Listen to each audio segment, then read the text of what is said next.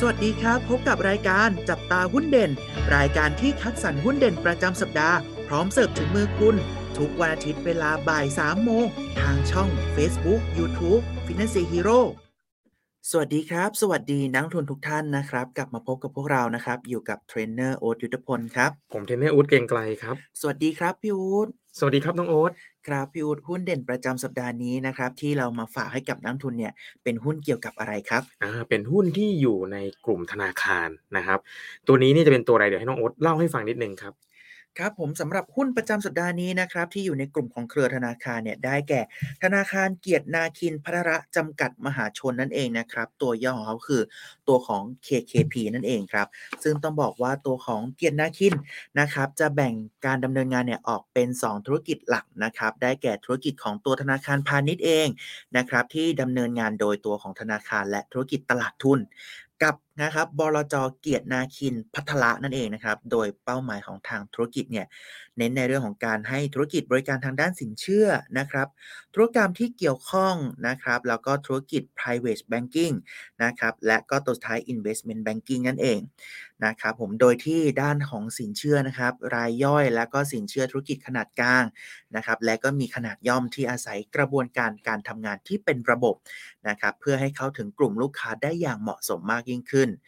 ส่วน private banking นะครับผมในเรื่องของการให้บริการสำหรับลูกค้าที่มีความมั่นคงสูง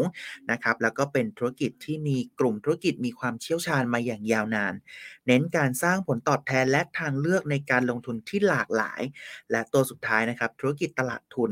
ในเรื่องของความเชี่ยวชาญทางด้านการให้บริการที่เป็นที่ปรึกษาทางด้านของการลงทุนนะครับหรือว่าเรียกว่า wealth management แล้วก็สำหรับ เป้าหมายของตัวธุรกิจ investment banking นะครับดำเนินงานร่วมกันของหลากหลายหน่วยงานนะครับ ภายใต้ของธุรกิจธนาคารพาณิชย์ และธุรกิจตลาดทุน เพื่อให้กลุ่มของธุรกิจเนี่ยสามารถให้บริการผลิตภัณฑ์ทางการเงินได้ครอบคลุมมากยิ่งขึ้นนั่นเอง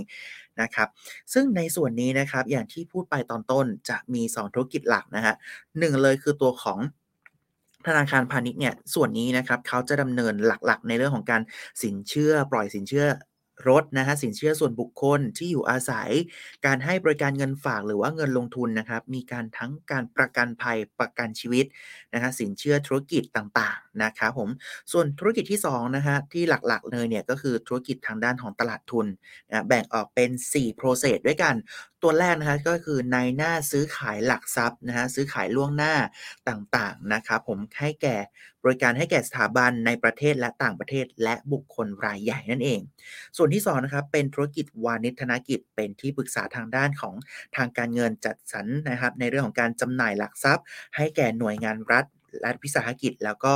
บริษัทต่างๆนะครับธุรกิจของการลงทุนก็จะมี การลงทุนในระยะปานกลางถึงยาวนะครับ หรือว่าการลงทุนในเรื่องของการค้าหลักทรัพย์ หรือว่าการซื้อขายล่วงหน้าต่างๆ และตัวสุดท้ายนะครับ ธุรกิจทางด้านจัดการลงทุน นะตัวนี้จะเป็นในเรื่องของการจัดการกองทุนรวมนะกองทุนรวมส่วนบุคคล ซึ่งจะมีกองทุนหลากหลายประเภท เพื่อตอบสนองกับลูกค้าด้วย รายได้หลักๆ ของตัวเกียรตินาคินนะครับก็มาจากรายได้ดอกเบี้ยนะครับอยู่ที่ประมาณ 65%และก็รายได้ค่าธรรมเนียมต่างๆเนี่ยอีกประมาณ 25%นั่นเองครับ ครับสำหรับตัวธนาคารเกียรตินาคินนะครับหรือตัวย่อเนี่ย KKP นะครับตัวนี้ทางวิเคราะห์นะครับให้คำแนะนำซื้อนะครับเหตุผลหลักๆเนี่ยมาจากกำไรสุทธินะครับที่เขาทำได้ดีกว่าคาดนะครับในไตรมาสที่3นะครับเรียกว่า KKP นะครับรายงานกำไรสุทธิในในไตรมาสที่3นะครับของปี 2022นะครับอยู่ที่ประมาณ2,000 กับ 83 ล้านบาทนะครับ ก็บวกขึ้น 41%นะครับเมื่อเทียบกับปีที่แล้วนะครับ แล้วก็บวกขึ้น 2%เมื่อเทียบกับไตรมาสก่อนหน้านะครับ ซึ่งตัวนี้เนี่ยโอ้โหเรียกว่าเป็นจากการประมาณการตัวนี้สูงกว่าการประมาณการเยอะมากเลยทีเดียวนะครับ แล้วก็รวมถึง 9 เดือนที่ผ่านมานี้ในปี 2022 นี่นะครับ ก็กำไรเนี่ยคิดเป็น 75%ของประมาณการทั้งปีแล้วนะครับผม ก็เหตุผลหลักๆที่ทำให้กำไรโตได้ขนาดนี้นะครับ ก็ ต้องบอกว่ามีแรงหนุนนะครับจากปริมาณสินเชื่อที่เพิ่มขึ้นนะครับในส่วนของสินเชื่อเช่าซื้อนะครับแล้วก็สินเชื่อในรูปแบบของ corporate loan นะครับหรือสินเชื่อองค์กรนะครับ แล้วก็อีกปัจจัยหนึ่งนะครับที่ทำให้กำไรเพิ่มขึ้นนะมาจากส่วนต่างรายได้ดอกเบี้ยสุทธินะหรือตัวย่อนะครับ NIM หรือ NIM นะครับหรือ Net Interest Margin นะครับก็มีการเพิ่มขึ้นเป็น 4.15%จากเดิมนะฮะ 4.08%ในไตรมาสที่2นะครับและในส่วน ต่อไปนะครับที่ทำให้กำไรเพิ่มขึ้นนะมาจากรายได้ค่าธรรมเนียมที่สูงขึ้นนะครับ ที่มาจากค่าธรรมเนียมของวานิชธนกิจหรือ IB นะครับผมค่าธรรมเนียมที่มาจากตัว banking fee นะครับแล้วก็เป็นค่าธรรมเนียมที่เกี่ยวข้องกับพวก wealth management ต่างๆนะครับ ก็ส่งผลให้กำไรนะครับในปีนี้นะครับมีการประมาณการอยู่ที่ราวๆ 8,200 ล้านบาทนะครับ ก็ถ้าเทียบกับปีที่แล้วนะปีแล้วเนี่ยทั้งปีเนี่ยนะฮะกำไรอยู่ที่ 6,318 ล้านบาทเท่านั้นเองนะครับ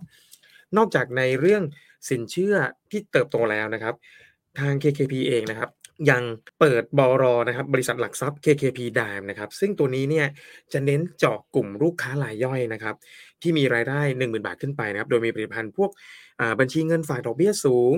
หรือบัญชีการลงทุนในต่างประเทศ หรือบัญชีกองทุนรวมต่างๆนะครับ ซึ่งตัวนี้เนี่ยจะเป็นการขยายกลุ่มฐานลูกค้า ให้ไปถึงรายย่อยมากยิ่งขึ้นนะครับ เพราะว่าแต่เดิมเนี่ยทาง KKP เนี่ยจะมุ่งเน้นที่เป็นลูกค้าค่อนข้างจะเป็นรายใหญ่สักนิดหนึ่งนะครับ ก็ก็เชื่อได้ว่าตรงส่วนเนี้ยนะฮะก็น่าจะสร้างประโยชน์และกำไรให้กับ KKP เพิ่มมากขึ้นในอนาคตนะครับ ทางนักวิเคราะห์นะครับก็เลยให้คำแนะนำซื้อนะครับ โดยการเพิ่มเป้านะครับ ราคาอยู่ที่ 85 บาทนะครับผมจากเดิม 82 บาทนะครับผมส่วนอัตราการจ่ายเงินปันผลนะครับตัว KKP เนี่ยจ่ายเงินจ่ายเงินปันผลอยู่ที่ประมาณ 6-7%นะครับสำหรับตัวนี้ถ้าใครสนใจลงทุนก็โปรดศึกษาข้อมูลก่อนการตัดสินใจลงทุนทุกครั้งนะครับสำหรับนักลงทุนท่านใดที่สนใจเรียนเทรดหุ้นฟรีในตลาดจริง โครงการ Financial Hero Academy ซีซั่น2ลุ้นรับเงินรางวัลรวมกว่า 1 0 0 0 0แบาท พร้อมรับสิทธิพิเศษต่างๆ มากมาย อาทิ สูตรลับหาหุ้นเทรด สอนเทรดหุ้นออนไลน์ในกลุ่มปิดเฉพาะลูกค้าเท่านั้น เทคนิคการใช้โปรแกรม Finance Hero พร้อมกิจกรรมอื่น ๆ ตลอดโครงการ สมัครเข้าร่วมโครงการได้ที่ www.financehero.com ได้ตั้งแต่วันนี้เป็นต้นไปตลอดโครงการ